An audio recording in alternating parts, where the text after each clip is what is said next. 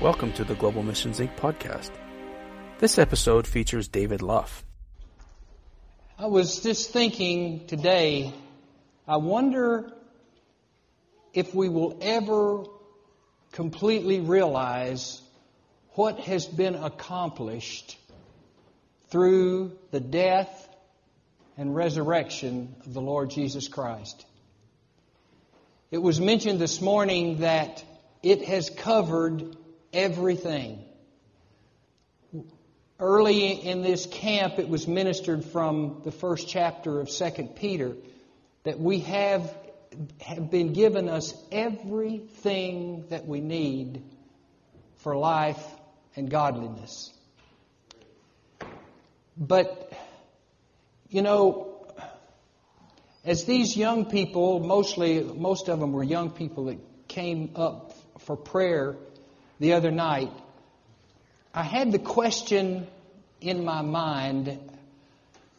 I just wondered, have you ever have you ever been somewhere, maybe it's at a function or or in a class, maybe in a class, a class, a school situation, or even in the church, where everybody was talking about something that it seemed like everyone else understood it except you.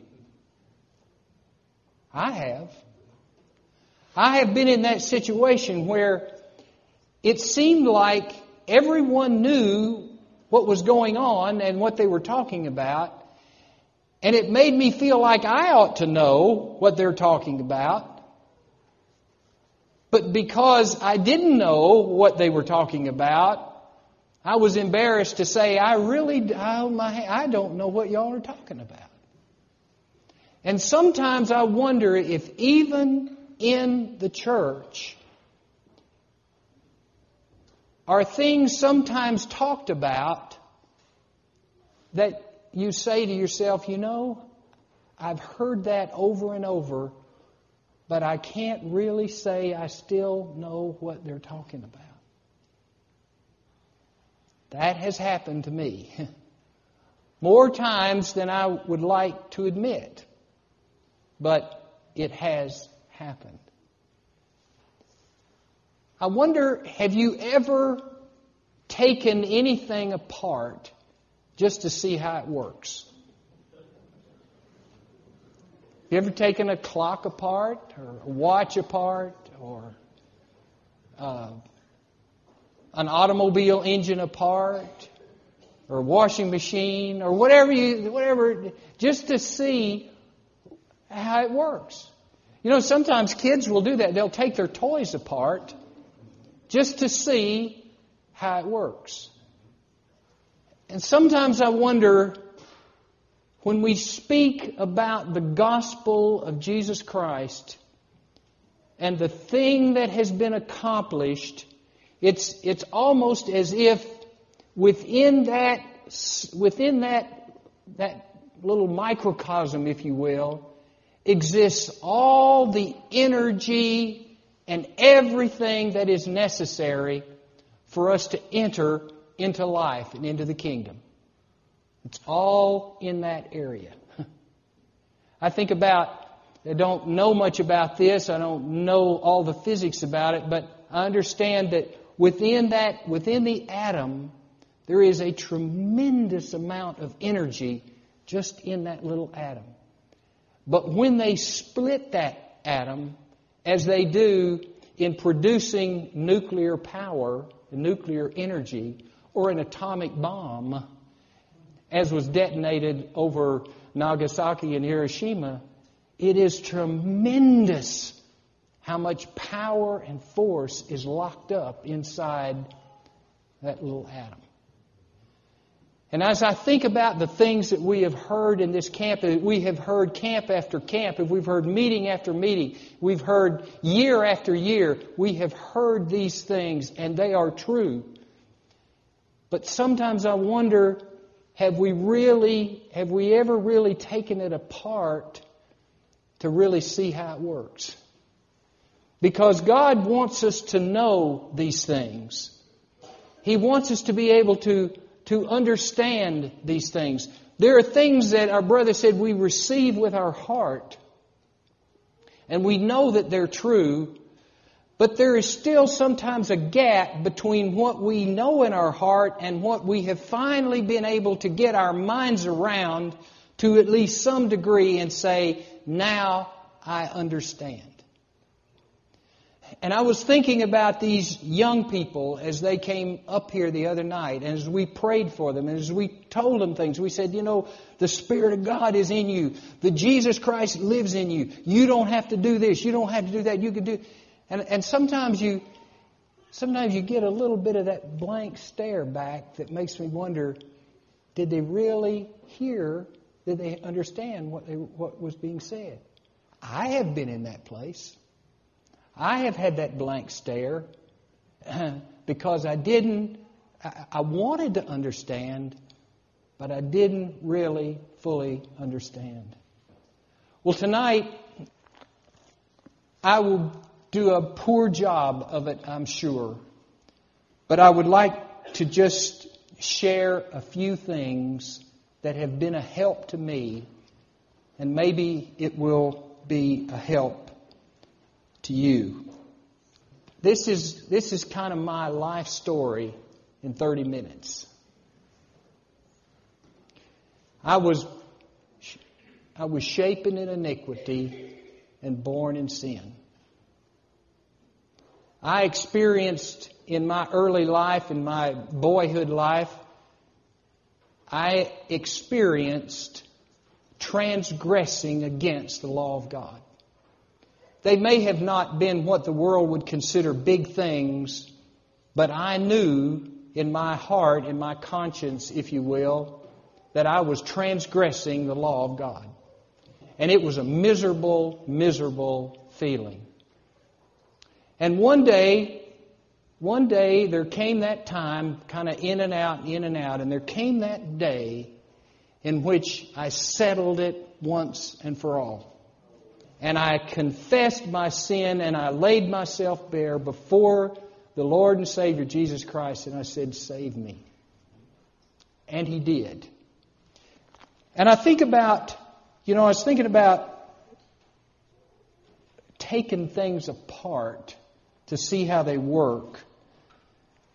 It seems to me that that's what the Apostle Paul did for us in the book of Romans. He began to, to begin to take this wonderful salvation, Christ dying, shedding his blood, saving us for our, from our sins, uh, letting us die vicariously with him filling us with the Holy Spirit. He kind of went through that and broke it down for us so we could see how it works. And so I'd like to just take some verses kind of as we go through a few of a few of the chapters of the book of Romans. And you turn with your Bible with me. I am going to be reading from the NIV. It might be a little bit difficult for you to follow, but we're just I just have some verses selected and the first thing I want to talk about is that place where we finally came to that realization that we were sinners and we needed a Savior. Romans, the third chapter, beginning with the 21st verse.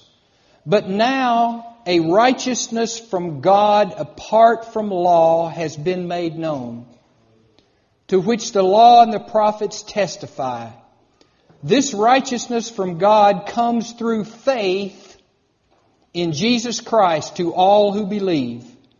There is no difference. For all have sinned and fall short of the glory of God and are justified freely by His grace through the redemption that came by Christ Jesus. I don't care what you have done or where you are or how long you have or have not walked with the Lord. We all start at the same place. We all start at the foot of the cross. There is no difference in any of us. Not one difference whatsoever. We all have to start at that place. No matter what you've done, whether it's a lot or whether it's a little, makes no difference. The law requires perfection. We can't do it, so Jesus died for all of us. Praise God.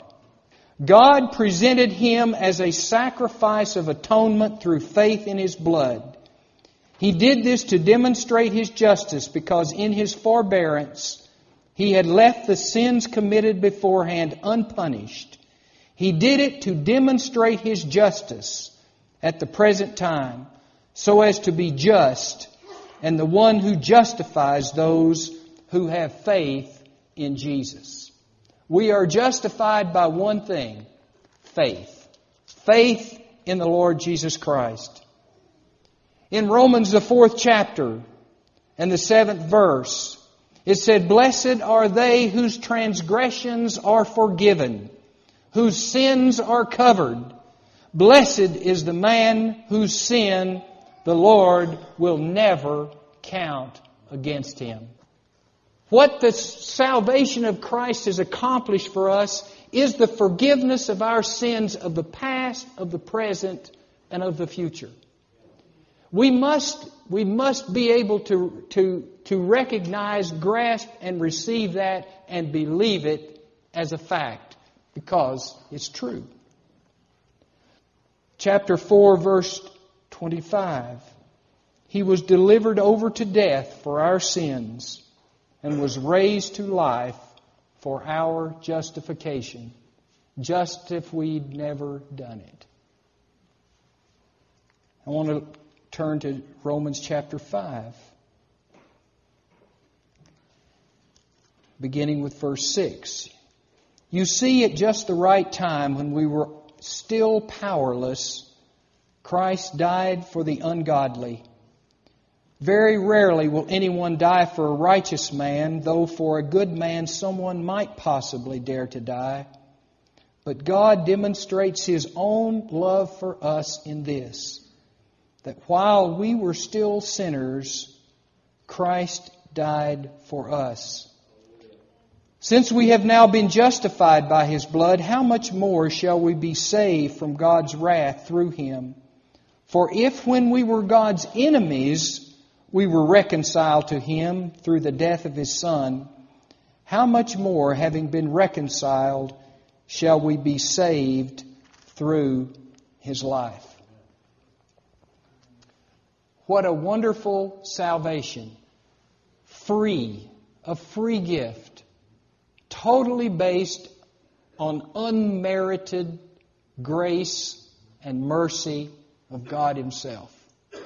If that were all, that would, it would seem that would be enough. But the Apostle Paul begins to, begins to take some more layers off the onion, if you will. And we go into chapter 6, beginning with verse 1. What shall we say then? Shall we go on sinning so that grace may increase? Now, I thought about that and I was thinking, how many of us can say that after we were saved, we never, ever committed another sin? I can't. The Apostle Paul understood that. He had laid out the salvation message, and I think encapsulated in that if we fully understood everything about it, perhaps it, we wouldn't have sinned. But he knew the Lord Jesus, I'm sure, had revealed to him, Paul, folks are going to do that. And you need to tell, you need to teach them about this. So he says, shall we, shall we, shall we go on sinning so that grace may increase? You know, after we're saved, we have that wonderful feeling of freedom. But before we know it, we're, we're going back and we're doing things that we really know we shouldn't do. And whenever we transgress the commandments of God, that's sin. And we, we have to call it what it is. And we have to face up to it. So after Paul said that, he said this By no means. We died to sin. How can we live in it any longer?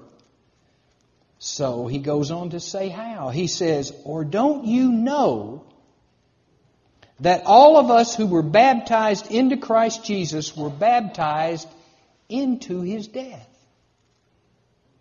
We were therefore buried with him through baptism into death, in order that just as Christ was raised from the dead through the glory of the Father, we too may live a new life. You know, this is an important thing. We'll begin to see now how important death is. you know, I was thinking about this aspect of death. Spiritual, in a spiritual sense. He's not talking about physical death here. There was a physical death for Christ, but he was talking about a different kind of death for us. And as I was meditating on that, I was just I was thinking about this fact that that there is an actual death that has occurred because we were crucified with Christ. It is not some sort of spiritual suicide or some kind of mind over matter. I am convinced there is a death certificate in heaven with my name on it that says, I died with Christ. Paul said, I am crucified with Christ. Nevertheless, I live. I'm still alive, but yet I'm dead too. And the life I now live, I live by the faith of the Son of God who loved me and gave himself for me. So there was this, there was this death that occurred. And so Paul begins to tell us, you know, as you begin to experience this tendency to sin, the sin that's in your members, this, the, the part of you that wants to sin, you don't have to do that anymore. You are dead with Christ. I was thinking when when young people or when, whenever, whoever graduates from high school or graduates from college, you go across the stage and, and they hand you a diploma. And there's a rejoicing in that. Well, you know, we should pick up that death certificate from God and frame it and hang it on the wall in our house and remind ourselves that we are no longer alive to the, to the tendency of sin. We have been crucified with Christ. It is necessary for us to be reminded of that fact as we go through our daily life. Verse 5 If we have been united with him like this in his death, we will certainly also be united with him in his resurrection. For we know that our old self was crucified with him, so that the body of sin might be done away with, that we should no longer be slaves to sin because anyone who has died has been freed from sin. Now, I want you to notice something here in verse 6. He says, so that the body, the body of sin might be done away with. What he is dealing with us on here in chapter 6 is the action or the activity of sin itself the individual sinning that we participate in by our own choice. And he says, those, those members that want to do that have been crucified with Christ. And there has been a resurrection. Just like that diploma, that celebration of graduation, there is a celebration of that that we experience. And what's it called? Water baptism. That's exactly what we experience, and that's a, a public declaration of when we go down into the water and when we come out of the water, there is a death and there is a resurrection into newness of life. Praise God.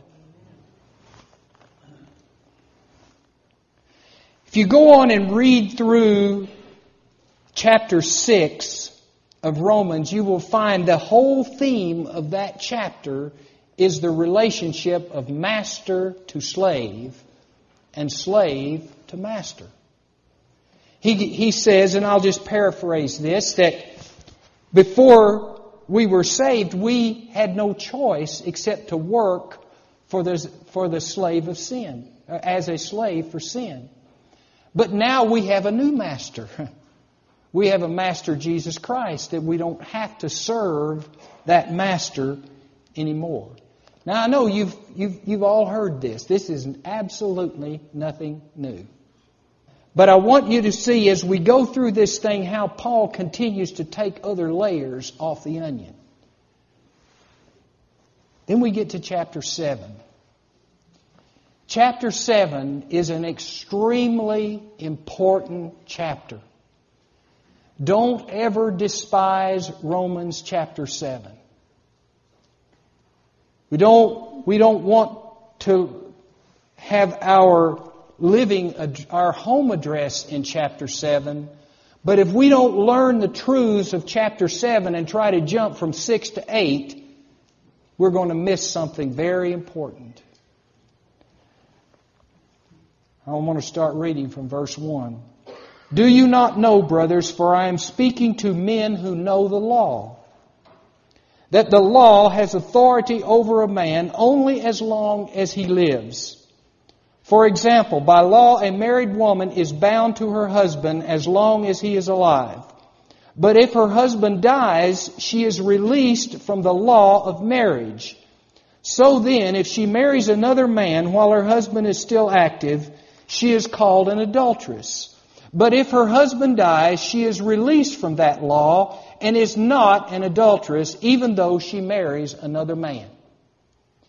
Now, what we have here is a love triangle. We have a man, a husband, and we have a woman who is married to that husband. She is his wife. And then we have another man. Now let's just get the picture of what's going on here. This husband is a very righteous, pious man.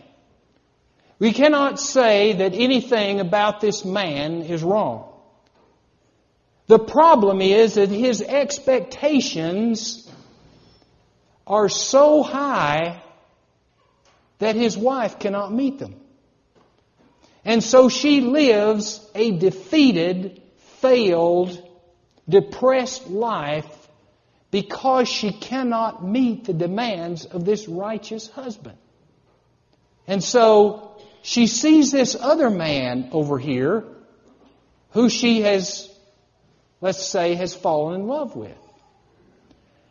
Now, the interesting thing about this other man is, is that his expectations are just as high, yea, even higher than her husband.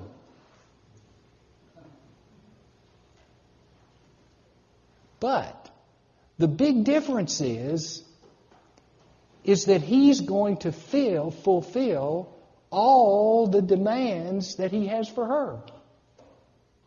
You can see why she would like to be married to him instead of the man she is married to. So we go through this thing, and, and, and so it says, you know, if this husband would just die,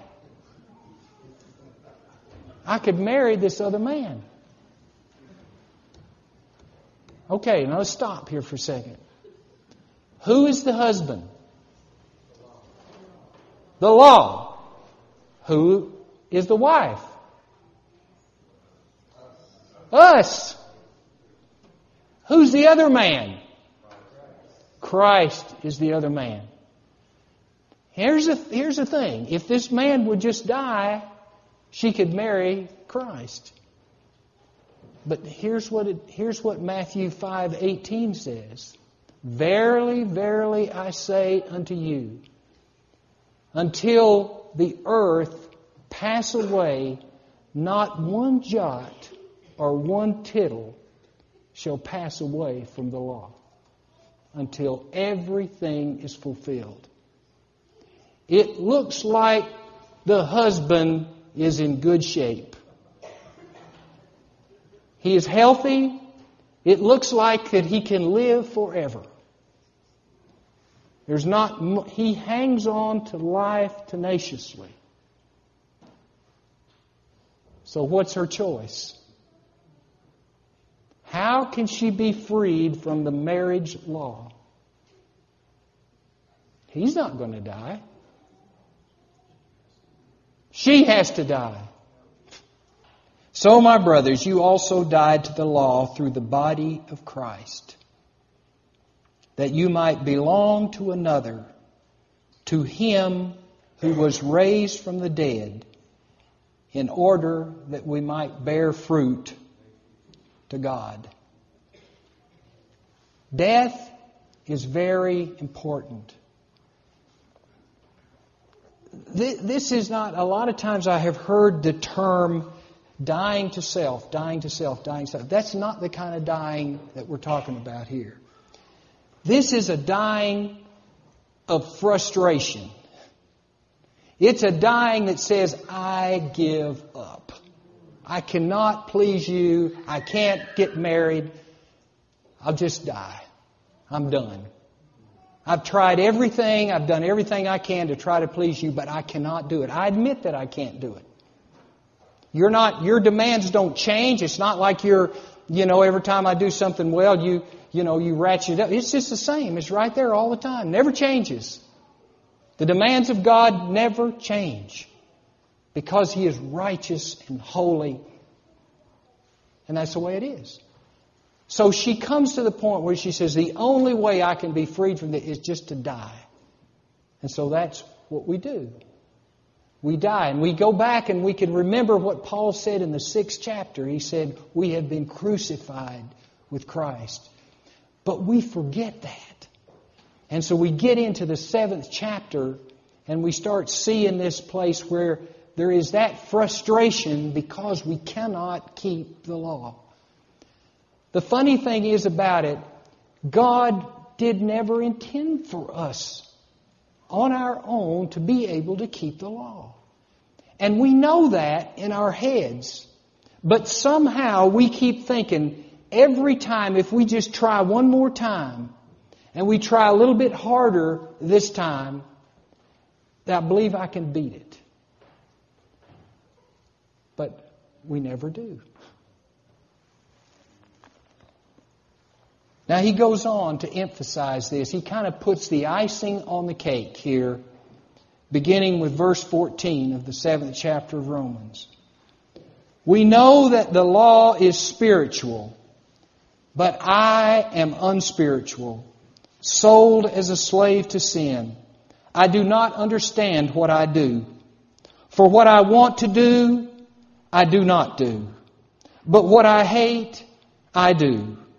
And if I do what I do not want to do, I agree that the law is good. As it is, it is no longer I myself who do it, but it is sin living in me. I know that nothing good lives in me, that is, in my sinful nature. For I have the desire to do what is good, but I cannot carry it out. For what I do is not the good I want to do, no, the evil I do not want to do, this I keep doing. Now, if I do what I do not want to do, it is no longer I who do it, but it is sin living in me that does it. So I find this law at work that when I want to do good, evil is right there with me. For in my inner being, I delight in God's law. You see, something has changed here. Now, Paul is at this place where his, his desire has changed. He doesn't want to keep doing the things that he did before. He wants to be free from that. But he finds this law at work in his members. I delight in God's law, but I see another law at work in the members of my body, waging war against against the law of my mind and making me a prisoner of the law of sin at work within my members. What a wretched man I am. Who will rescue me from this body of death? What we have here is Paul, by his will or willpower, is seeking to please God and to keep the commandments. And yet, after having gone through chapter 4, 5, and 6, here we are in chapter 7, and he's still struggling with this. Now, I've wondered at times whether Paul really struggled with this, or was this a dramatization to make a point? I don't know. But I know that my experience is exactly as is written in chapter 7. Maybe yours is not. Be wonderful if it weren't. But mine I, I, I have found myself in this last passage of Romans chapter 7. But there is something in here that I had never seen before, and it's made a huge difference in my life. What is going on here is a clash between Paul's will and the moral absolute law of God. Now, what is the will of man? Pardon? Yeah, uh, in a nutshell, that's what it is. That we, and it's not all bad. I mean, there is a force behind the will, the human will. If I will to walk, I walk. If I will to eat, I eat.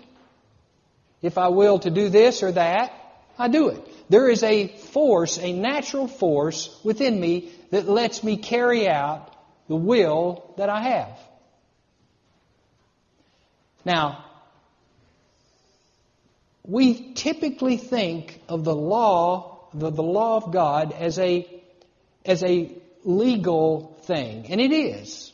There is legal, there is legal status to the moral law of God. But what Paul is talking about here is a different way of looking at the law. Let's take, for instance, a, a natural law that we're all familiar with the law of, law of gravity. Everybody's familiar with the law of gravity, right? Simply stated, what goes up must what? Must come down. If I drop this pin here from this height right here in North Battleford, it's going to fall. If I drop it in Tennessee from this same height, it's not only going to fall, but the time that it takes it to fall is going to be exactly the same as it takes in North Battleford. If I drop it in India or anywhere else, it's going to do exactly the same thing. A natural law is a law because it, the, it happens the same way every time. That's why it's a law. It's a natural law that says it's always going to happen this exactly this way. I've thought about, I've heard I wasn't here when it was done, but I have heard different ministries speak when they are teaching about prophecy. They have said that there was a little boy that stood up in a, pro- in a prophecy during the time of prophecy and with a loud voice says, It is impossible to please God. Now, what he's misquoted was Hebrews 11:6 that says, "Without faith, it is impossible to please God. But I am going to confess to you that when I have found myself at the end of Romans 7, I have said to myself many times, it is impossible to please God. Because I have tried and I've tried and I've tried. Not in every area, but there seem to be specific areas in my life that is that try as hard as I might I might, I might be successful once, I might be successful twice, maybe three times, but eventually, the fourth time, I'm going to fail. Because the natural law is always going to best the human will. And that's what he's saying here. That's what he's saying about the moral law of God. It is a law not because of it, not just because of its legal status, but because it will happen the same way every time. It will never fail. If I decide for a moment that I'm going to touch the ceiling of this tabernacle, you think I can do it? Well, I'm going to try. Well, I failed. Whenever the will comes in contact or, or in conflict with the law, the, the, the will can succeed initially, but in the end, the law will always win out. Just like when I jumped for about three tenths of a second, I overcame the law of gravity. But it didn't last very long until the law finally won out. I can I could stand here and say I'm going to hold this Bible up. It probably weighs about a pound. I'm going to hold it up forever. You know? And I can hold it up for a good while. Some of you young men out there could probably hold it up a lot longer than I can. I don't know how long I could hold it. I don't know. I'd maybe hold it a pretty good while. But eventually, it'll start coming down. And I won't be able to hold it. Eventually, my will will not be enough to overcome the natural law of gravity. And so that's why Paul at that point said, What a wretched man that I am. What possibly can I do? I am frustrated. I am discouraged. I am despondent. What can I, what else can I do? And then we come to Romans chapter 8.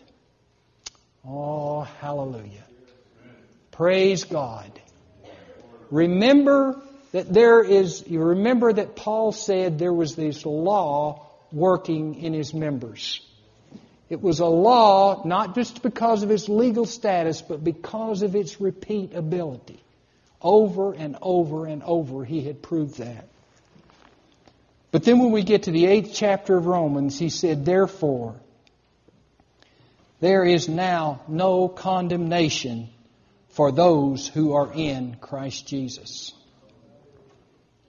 Because through Christ Jesus, listen to this, the law of the Spirit of life has set me free from the law of sin and death.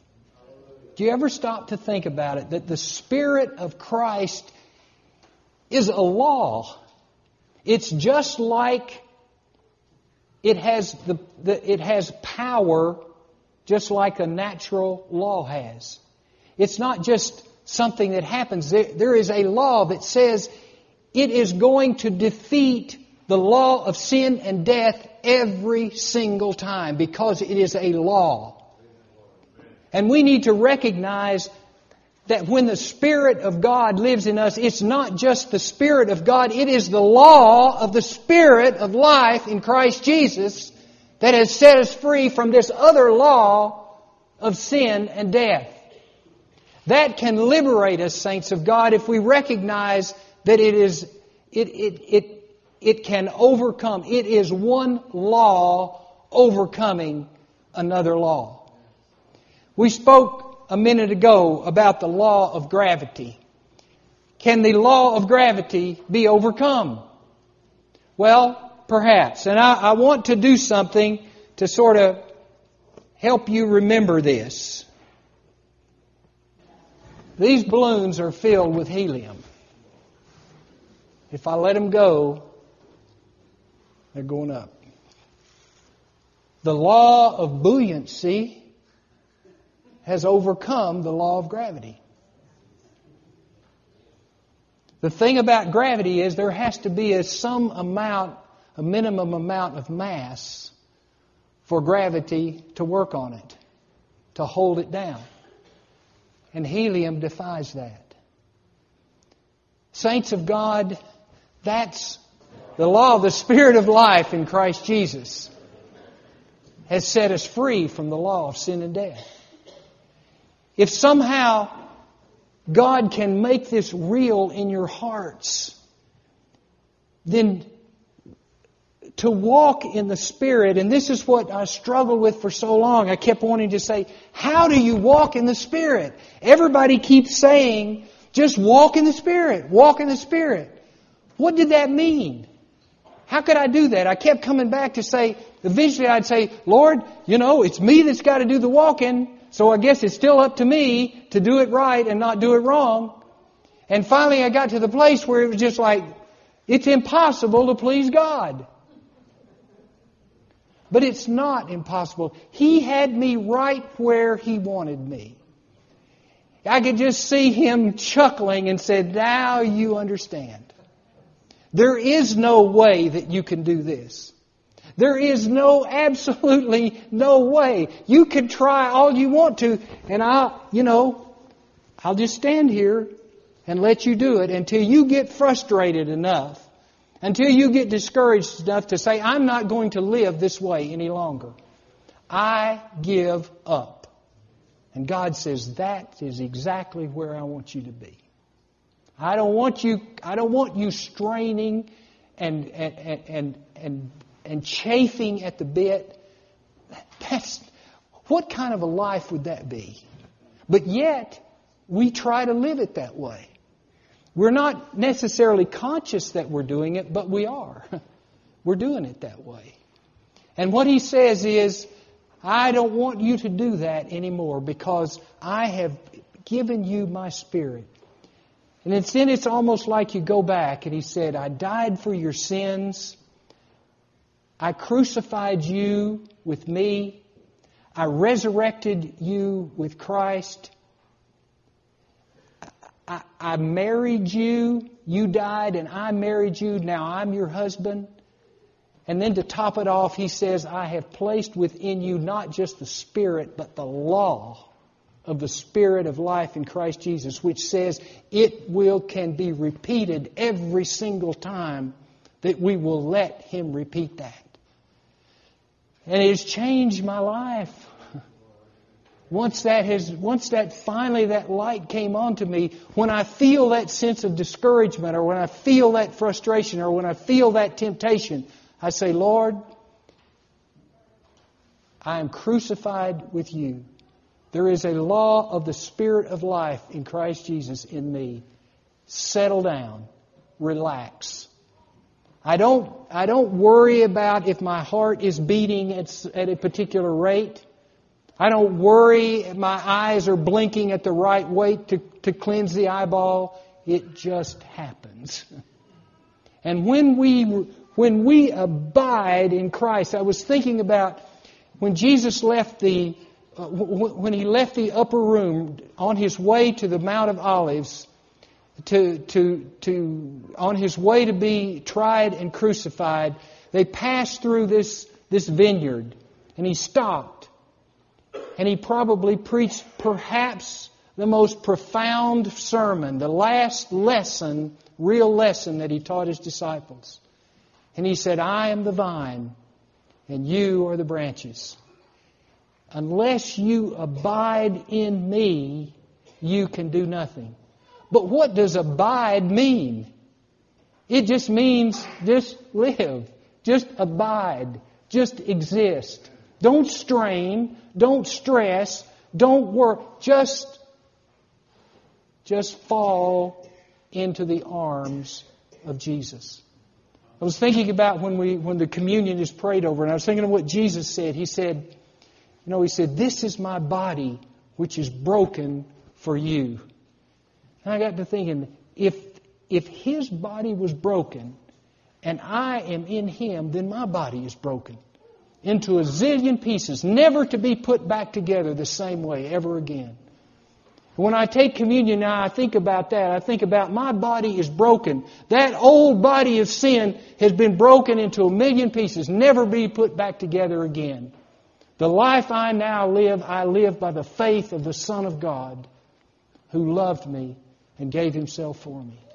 When you come tonight to be prayed for, for whatever it is, for healing, for, for struggles, for whatever it is of any kind, I want you to remember this, these purple balloons that represent the, the law of the Spirit of life in Christ Jesus.